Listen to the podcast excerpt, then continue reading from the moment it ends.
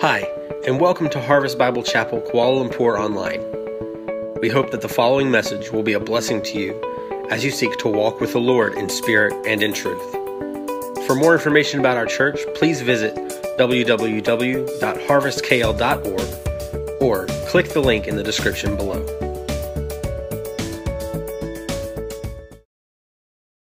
It, it is truly an honor to be invited here amongst all you my brothers and sisters in Christ to share the word of the Lord with you. Today I'll be picking up on the book of Isaiah in chapter 2. We all know that the book of Isaiah is a unique and a prophetic book of the Old Testament, and it places within itself a period of God's chosen people within the timeline covering the time of the kingdom split after Solomon's death to Judah and Israel. Though the prophecies of Isaiah look mainly at the kingdom of Judah, we can also see the other uh, prophetic books of the minor prophets and how the people of Israel and Judah behaved during that period. Many things happened during that period. We also saw the prophets Amos, Hosea, Jonah prophesied in the northern kingdom. So there's much interrelated geographical, cultural, and historical context of these books that provide excellent credibility and testimony for that period. One of the key elements of chapter 2 in Isaiah's book reveals the spiritual authenticity of followers of Yahweh during that period, and how that itself testifies for us Christians today as well. Where do we find our motivations in living in a world that seems chaotic and uncertain? Forget the future that looks more frightful and ready to still steal all that we have and our hopes.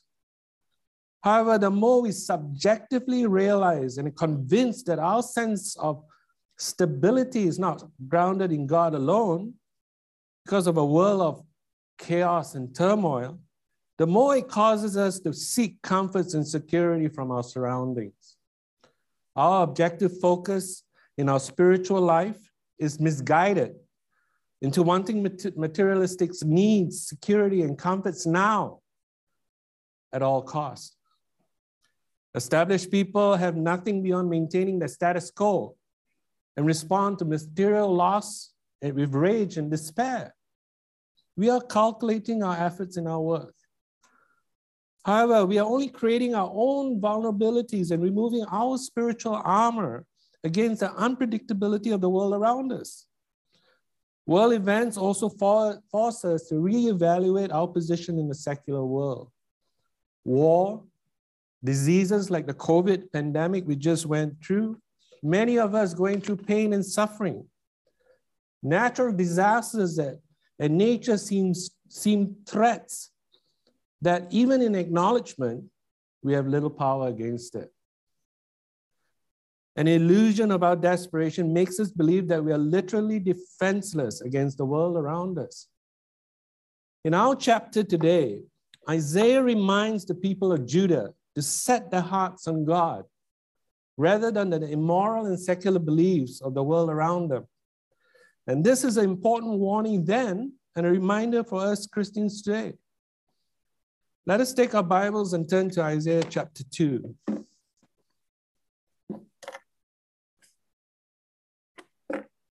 Here in this chapter, we see the prophet, poetic quality worthy of Isaiah and the topic more suited to him than any other, with his enthusiastic love for Zion and its traditions.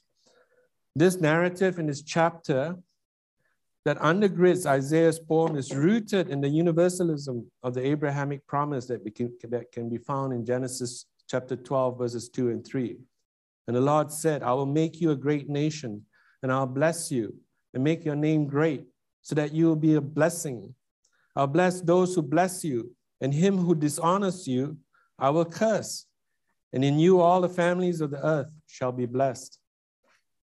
Therefore, comparing Isaiah's writing here against the Abrahamic promise, we see how Isaiah makes it a challenge to all his contemporaries then and for us today. Before we begin, let us pray. Heavenly Father, today we hear your word through the prophet Isaiah. and hear your call for us to set aside our objective focus and place our hearts in you. When you created us in your image and likeness, you did not leave us alone, but gave us the ability to seek and find you.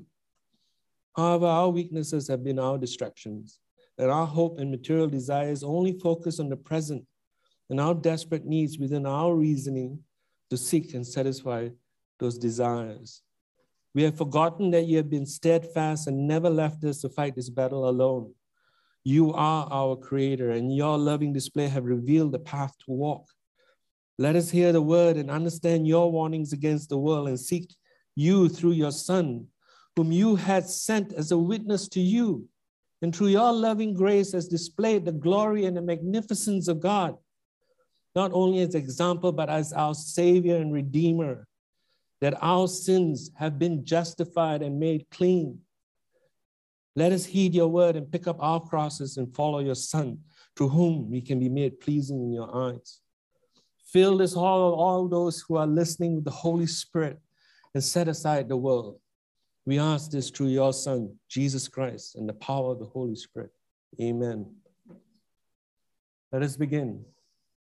In Isaiah verse chapter 2, verse 1, begins with the word that Isaiah the son of Amos saw concerning Judah and Jerusalem. Verse 1 reestablishes Isaiah as the son of Amos as the literary opening it emphasizes the time and the place which the following prophetic narrative points to the object of discernment, which is Judah and Jerusalem. Even if the narrative is revealed by God through the Holy Spirit and was to Isaiah, it was targeted to Judah. However, we today look at the narrative as a divine and testimonial revelation of, for all who believe in God and His Word. It presents itself as the same warning towards us today. What follows in the rest of chapter 2 is a poem of the transforming power of our longings and humbleness. How do we set aside our own reasoning and place our hopes in God? And this is why I've titled my sermon, Setting Aside Self to the Promises of God. Why does Isaiah link hope with humility? And what does it mean to set aside ourselves and place ourselves in God. Because we use the world around us and its unrestricted moral boundaries for our own goals. How we seek answers through our own lens as a means of self fulfillment. We justify our needs and desires as excuses of self fulfillment and security for immediate gratification, setting aside God and His Word. We bend the rules, so to speak, and allow our own objective reasoning to justify immoral behavior. In this, in, in this chapter, this is exactly what Isaiah is addressing. That God can replace our fear and pride and set aside our own reasoning and choices and place it in Him.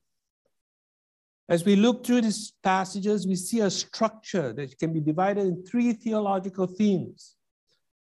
First, theme one, which is the transforming power of hope in verses two to five. This theme is divided into two parts. First, the hope that can that is revealed, which is found in verses two to four. And this can be achieved only through the transforming power of God found in verses five. With the narrative, let us walk in the light of the Lord. Next, in the second theme, is the transforming power of humility found in verses 6 to 19, which looks at the church and the world. There are two important areas of concern. First, excuse me. First is verses 6 to 9, which outlines the church full but empty, empty in spiritual fortitude. And second, the world high but low in verses 10 to 19. What we see in the world seems pleasing to our eyes, but hollow in spirituality. Verses 10 to 19 can be further dissected. Verses 10 reminds us that man is defenseless before God. Verse 11 declares that the Lord alone will be exalted. Verses 12 to 16 declares that no matter how we decide to live our lives, God will defeat all pride. Verses 17, Isaiah reinstates that the Lord alone will be exalted. And verses 18 and 19 declare that man's idols are defenseless before God. And finally, in verses 20 and 21, we see the third theme. Idols are only our subjective expressions of our self desires and, and deemed precious to man, but contemptible to God. In concluding with the transforming power, which tells us to stop regarding man in verse 22. Here, Isaiah tells us that the power that transforms is from God. And God tells us to stop looking at man. As we come to live to God's promised future, we dethrone our idols and our objective reasons. That the Lord alone is exalted within us. Let us look through the passages and see God speaking through Isaiah. Let's begin with the first theme hope, a hope in God's promises. The transforming power of hope in verses 2 to 5. In verse 2, it shall come to pass in latter days that the mountain of the house of the Lord shall be established as the highest of the mountains and shall be lifted up above the hills. In fact, this verse is further repeated in the book of Micah in chapter 4, verses 1 to 3, which corresponds exactly with Isaiah chapter 2, verses 2 to 4. The words in latter days could be translated in Hebrew in the end of days. What does Isaiah foresee for Judah's future? And more importantly, what do it, does it see, say to us for our future? Isaiah sees the overwhelming worship of God, Yahweh, while all religions of man will be humbled into nothing. In Isaiah's day, people located their shrines on hills and mountaintops closer to heaven. Mythologically, mountains were the homes of the gods, the pagan gods. Historically, the Lord chose Mount Zion, as it was written in Psalms 87, verses 1 to 2. On the holy mountain stands the city he founded. The Lord loves the gates of Zion more than all the dwelling places of Jacob. Glorious things of you are spoken, O city of God. However, eschatologically, which, which is our, in the time of our death, judgment, and the final destiny of our soul for us and humanity, is when the whole earth will be the Lord's mountain home, as it is written in Isaiah chapter 11, verse 9. They shall not hurt or destroy in all my holy mountain, for the earth shall be full of the knowledge of the Lord, and the waters cover the sea. This is why Isaiah speaks here the Lord's house and not temple. A temple is primarily a place of worship. A house is primarily where the Lord has come to live among his people. Nevertheless, even as God chose Mount Zion in the land of Israel to be the place where he should be worshiped, it's not impressive by the usual standards compared to the pagan worshippers who created majestic arenas for worship and sacrifices. However, the house upon God dwells among his people and maintains his presence. He does not wander from temple to temple. As is written in Exodus chapter 29, verse 45 to 46. I will dwell among the people of Israel and I will be their God. And they shall know that I am the Lord their God, who brought them out of the land of Egypt, and I will dwell among them. I am the Lord their God.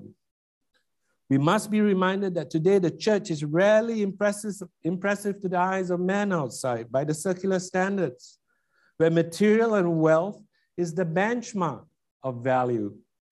This distorts our values and where, and where we place our hearts. And this is where exactly what Jesus warns us in today's scripture reading. And a part of that one reading in Matthew 6 19 to 21 is the last verse in verse 21. For where your treasure is, there your heart will also be. We place our values and treasures in heaven and in Jesus Christ, and we're on the right track to God. Those who are called to God are not valued by their material wealth, not by their worldly wisdom, not by noble lineage, but by the wealth of your faith, your wisdom from God, and your lineage in the created image and likeness of your Father in heaven. As Paul reminds us not to place our faith in worldly standards in 1 Corinthians chapter 1, verse 26. For consider your calling, brothers, for not many of you are wise according to worldly standards. Not many were powerful, not many were of noble birth. However, my brothers and sisters, in the latter days, this will all change when the nations will abandon their worldviews and ideologies and gladly give the church the esteem of the world's leader in worship. As Isaiah writes in verses 2 3, and all the nations shall flow to it, and many people shall come and say, Come, let us go to the mountain of the Lord, to the mountain of God of Jacob, that he may teach his ways, and he may walk in his paths. And out of Zion shall go forth the law and the word of the Lord from Jerusalem. The Lord promises a worldwide miracle as nations far from being forced will gladly hurry to worship God and learn his ways. They will set no presuppositions or conditions. They'll be eager and open. My brothers and sisters, that miracle has already begun. Began the minute Jesus said in Matthew 28, verse 18 to 24, and Jesus came and said to them, All authority in heaven and earth has been given to me. Therefore, go and make disciples of all nations, baptizing them in the name of the Father and of the Son and the Holy Spirit, and teaching them to observe all that I have commanded you. And behold, I will, I am with you always to the end of age. The Great Commission is going on today, my brothers and sisters, to Christian missions throughout the world. And it will be consummated in the latter days. The overflowing human river of conversions to Christ in verse 3 says, out of Zion. The implication is out of Zion only. Unfortunately, today we are told that an exclusive claim to the gospel is intolerant. Many of us have, many of us have faced situations like this in our daily lives. When you hear stories of people who propagated, who propagate ideologies that challenge our moral compass.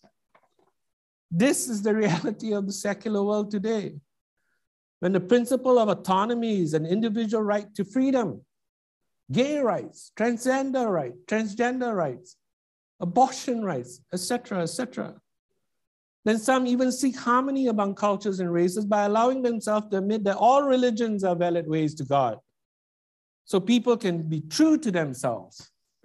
Even those who hold a prophetic vision of a multicultural, as all the nations and many peoples, proclaiming it as the beauty of God's diversity, must be reminded that we all held under one law, that all men are created equal and in the image and likeness of God, a law with no preferential treatment based on material wealth, notoriety, fame, or power. And it's under this law that we are accountable for our sins. And every person will be judged for those sins. Only the Christian worldview answers that dilemma through Jesus Christ. And this is where we, as a nation of God's chosen, will find our greatest delight in the new covenant. There is no middle road in allowing secular ideology to, Christ, to dilute the Christian worldview. Furthermore, only if the whole world freely chooses to rally around Jesus Christ by the irresistible force of his dying love who would deny them that choice? Jesus calls for all the nations and cultures. And it is the revelation of the Trinity that stands as our God in heaven. And it is scripture that we abide, not the free thinking, selfish, autonomous existence, but only through Jesus Christ. If the gospel is our witness, how desirable is it from a human, from a universally human point of view to be alert to Christ. And this Isaiah makes very clear in verse 4. He shall judge between the nations and shall decide disputes for many peoples. They will beat their swords into plowshares and their spears into pruning hooks. Nation shall not lift up sword against nation, neither shall they learn war anymore. When the gospel finally sweeps over the world, there will be neither the practice nor the desire to engage in war. No widows or orphans will be left, fallen, left behind by a fallen soldier. No more the screams and echoes of human suffering from the dungeons and prisons of human savagery, as it is the power of Christ and the word of God that settles our disputes with perfectly satisfying justice and mercy. That is the promise of God. That is our hope. And where and what is that power of that hope? Well, Isaiah tells us in verse 5, O house of Jacob, let us walk in the light of the Lord. Verse 5 echoes verse 3 when Isaiah says in verse 5, resembles what the nations say in verse 3. Come, let us go up to the Lord, to the mountain of the Lord, that we may walk in his path.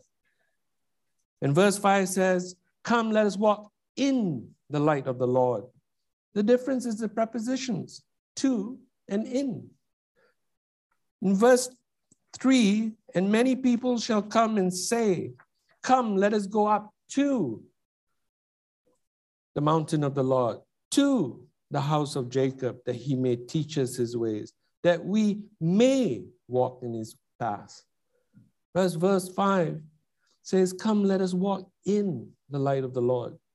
The nations come to the worship of God. Believers walk in the light of God. We Christians become a prophetic re- revelation in our generation today. O house of Jacob, come, let us walk in the light of the Lord. In other words, let the promises of God have the full impact in our lives today. And Apostle John writes about the redeeming value of the light of Jesus Christ in First John chapter 1, verse 7. But if we walk in the light, he is in the light. We have fellowship with one another, and the blood of Christ, his son, cleanses us of our sins. But how is this achieved? Isaiah tells us how it's done in the next theme, which is the transforming power of humility. We need hope and we need humility. He sees pride as a significant obstacle to the world. He discerns pride among God's people, pride in the world, and pride in the worship of idols. And under this theme is the church and the world. First, pride among God, amongst God's people in verses 6 to 9. For you have rejected your people, the house of Jacob, because you are full of things of the east. Our fortune tellers tell the Philist, like the Philistines. They strike hands in the children of foreigners. Their land is filled with silver and gold. There is no end to their treasures. Their land is filled with horses. There's no end to their chariots. Their land is filled with idols. They bow down to the work of their hands, to what their own fingers have made. So man is humble and each one is brought low. Do not forgive them. The key words here is full in verse 6 and fill, repeated, repeated three times in verse 7 and 8.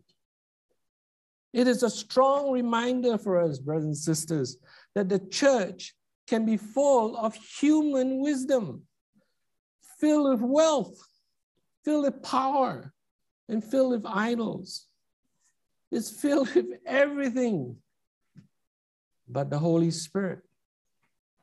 In his book, Dynamics of a Spiritual Life, an evangelical theology of renewal, David Lovelace summarized it perfectly.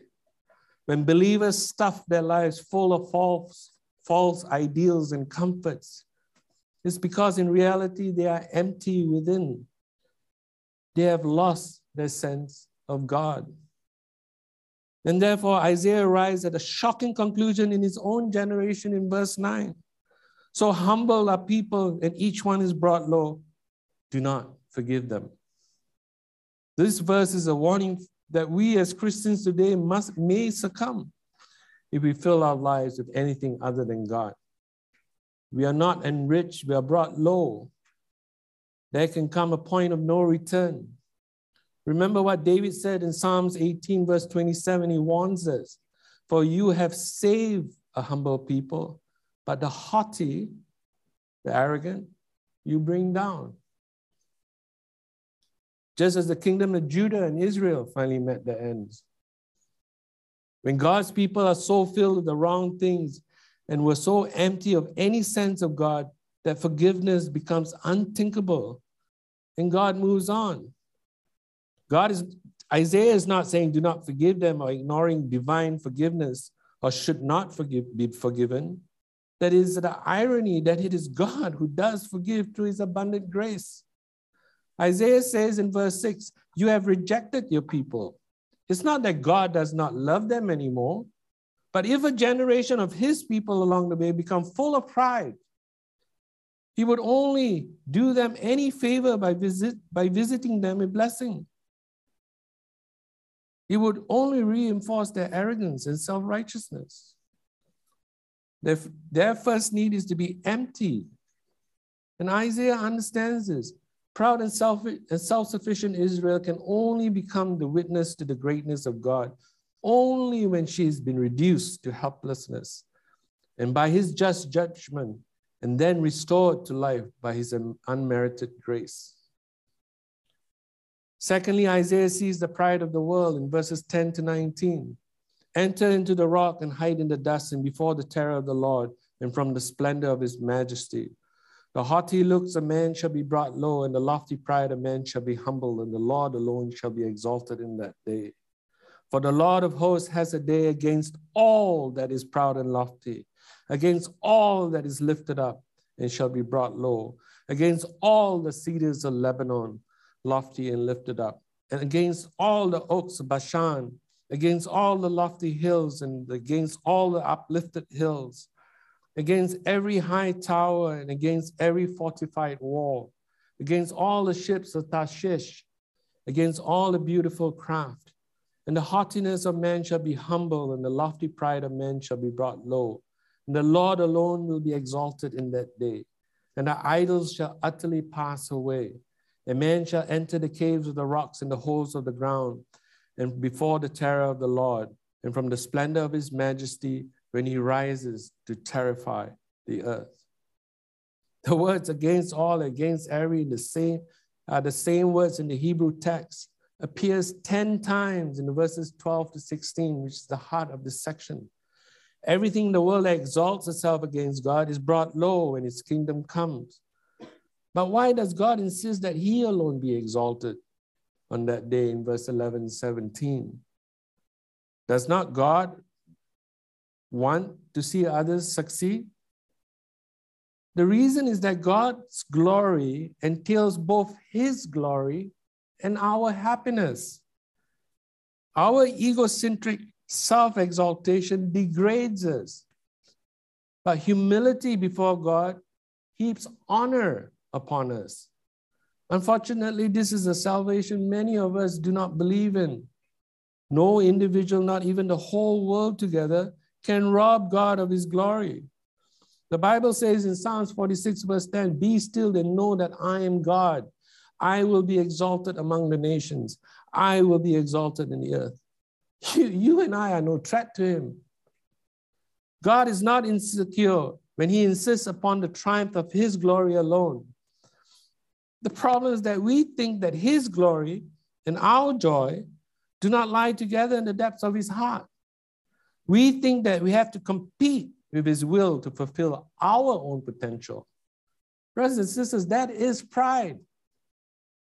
We think too well of ourselves and too poorly of God to believe that His love for His glory and His love for us is the one true agape love of God that draws Him into the final day that He, when we will forever be happy with His glory alone. Nevertheless, how could it be otherwise? Human fulfillment is with God. As Jonathan Edwards, who wrote in his book, wisely said, God is glorified not only by his glory being seen, by, but by its being rejoiced in. When those that see it delight in it, God is more glorified than if they only see it. The glory is then received with both with the whole soul, both by understanding and by the heart. God made the world that he might communicate, and the creatures receive his glory. Isaiah is telling us to strip away all our problems. Our deepest disorder is that the human race arrogantly perceives God as a threat, when in fact his glory, in other words, means heaven. Therefore, God has set aside a day on the calendar of human history to destroy with a terrible finality every proud barrier to the only true joy that exists for the human heart. The Lord alone will be exalted in that day. We feel uneasy when we read about the terror of the Lord in verses 10 and 19. Well, we should. But, brothers this is the, the worst that can happen is not the terror of the Lord destroying the whole world or you. The worst that can happen is not our loss of financial security, our investments, the loss of our health, the loss of our pride, our ego. The worst that can happen to us is the loss of the delight in the glory of God alone. Paul tells us in Romans chapter 5, verse 2 through him, Jesus Christ, we have also obtained access by faith into this grace in which we stand and we rejoice of the glory of God. What can happen to us is to be awakened to this glory as our joy, even if we must be humble to experience it. And the third theme idols precious but contemptible. The prophet discerns pride among idols in verses 20 to 21. In that day, mankind will cast away the idols of silver and idols of gold, which they made for themselves to worship, to the, to the moles and to the bats, to enter the caverns of the rocks and the clefts of the hills, and before the terror of the Lord. And from the splendor of his majesty, he will rise to terrify the earth. The key here is the inappropriateness of their idols of silver and gold to the moles and to the bats. Pride deceives people into assembling an idol filled culture because idolatry gives people a feeling of control and power to make things to worship. However, when the Lord stands forth in unmistakable glory, it will be terrible for those who do not delight in his glory. They will see how worthless their most desired and cherished idols are. They will have nothing worth having. Idols are precious because they are a mirror of ourselves. Idols represent us. We become the idols in our world. We place ourselves on pedestals of praise. And that's why we prize them. We have placed God behind us while we bask in our own glory. But look at what you're giving up, as Paul reminds us in Philippians chapter 3, verse 8.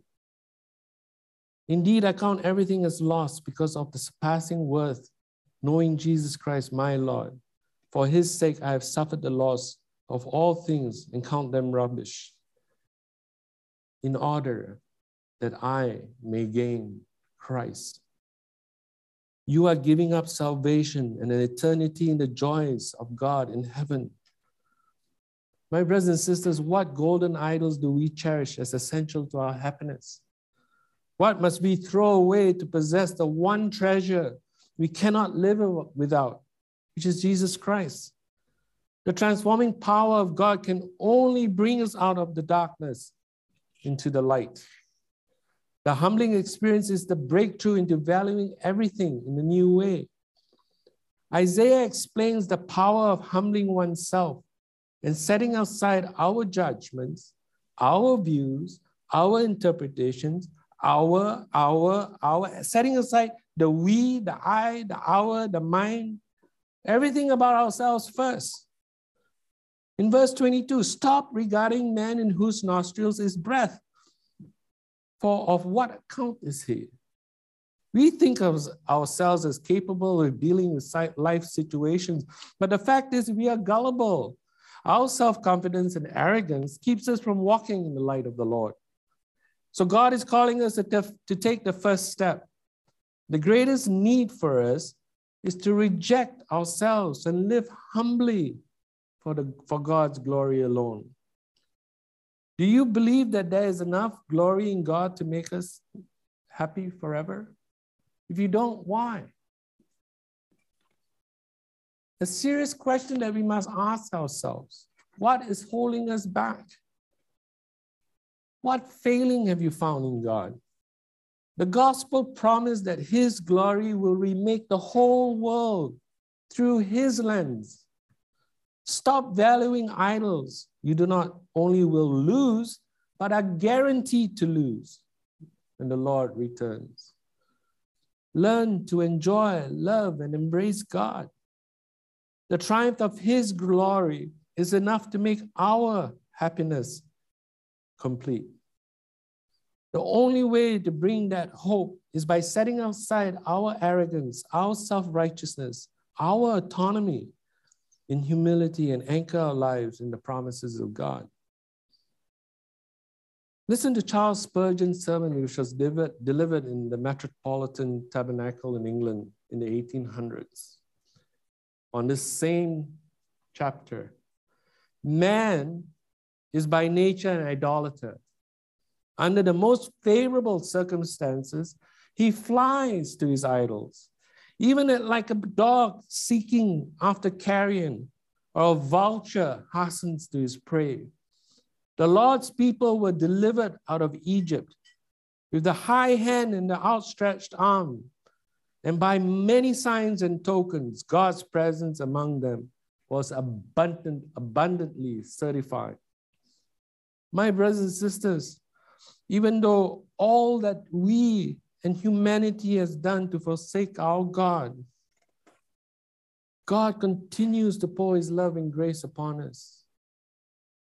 And listen to what God says to Paul in Romans chapter 5, verse 6 to 8. For while we are still weak, at the right time, Christ died for the ungodly.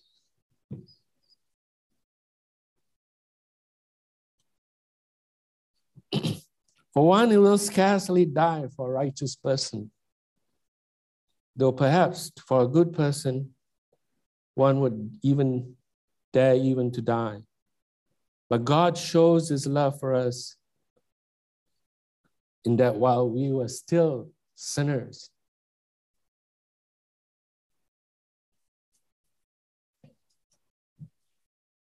Christ died for us.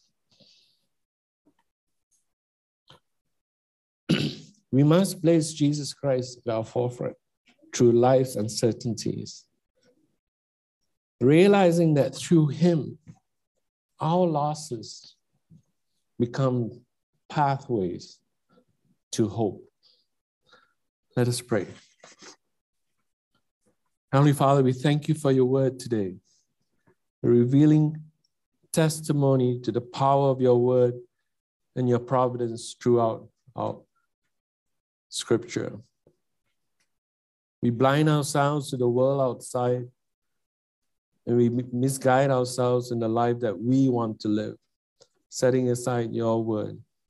But truly, through Isaiah, we know that the power of your grace will redeem us, and the cross through which your Son died for us has brought that salvation and redemption in our lives. Help us today that we walk out through these halls, out into the real world, that your word continues to live in our hearts and to guide us and to lead us in our daily lives. We ask this through your Son, Jesus Christ. Amen.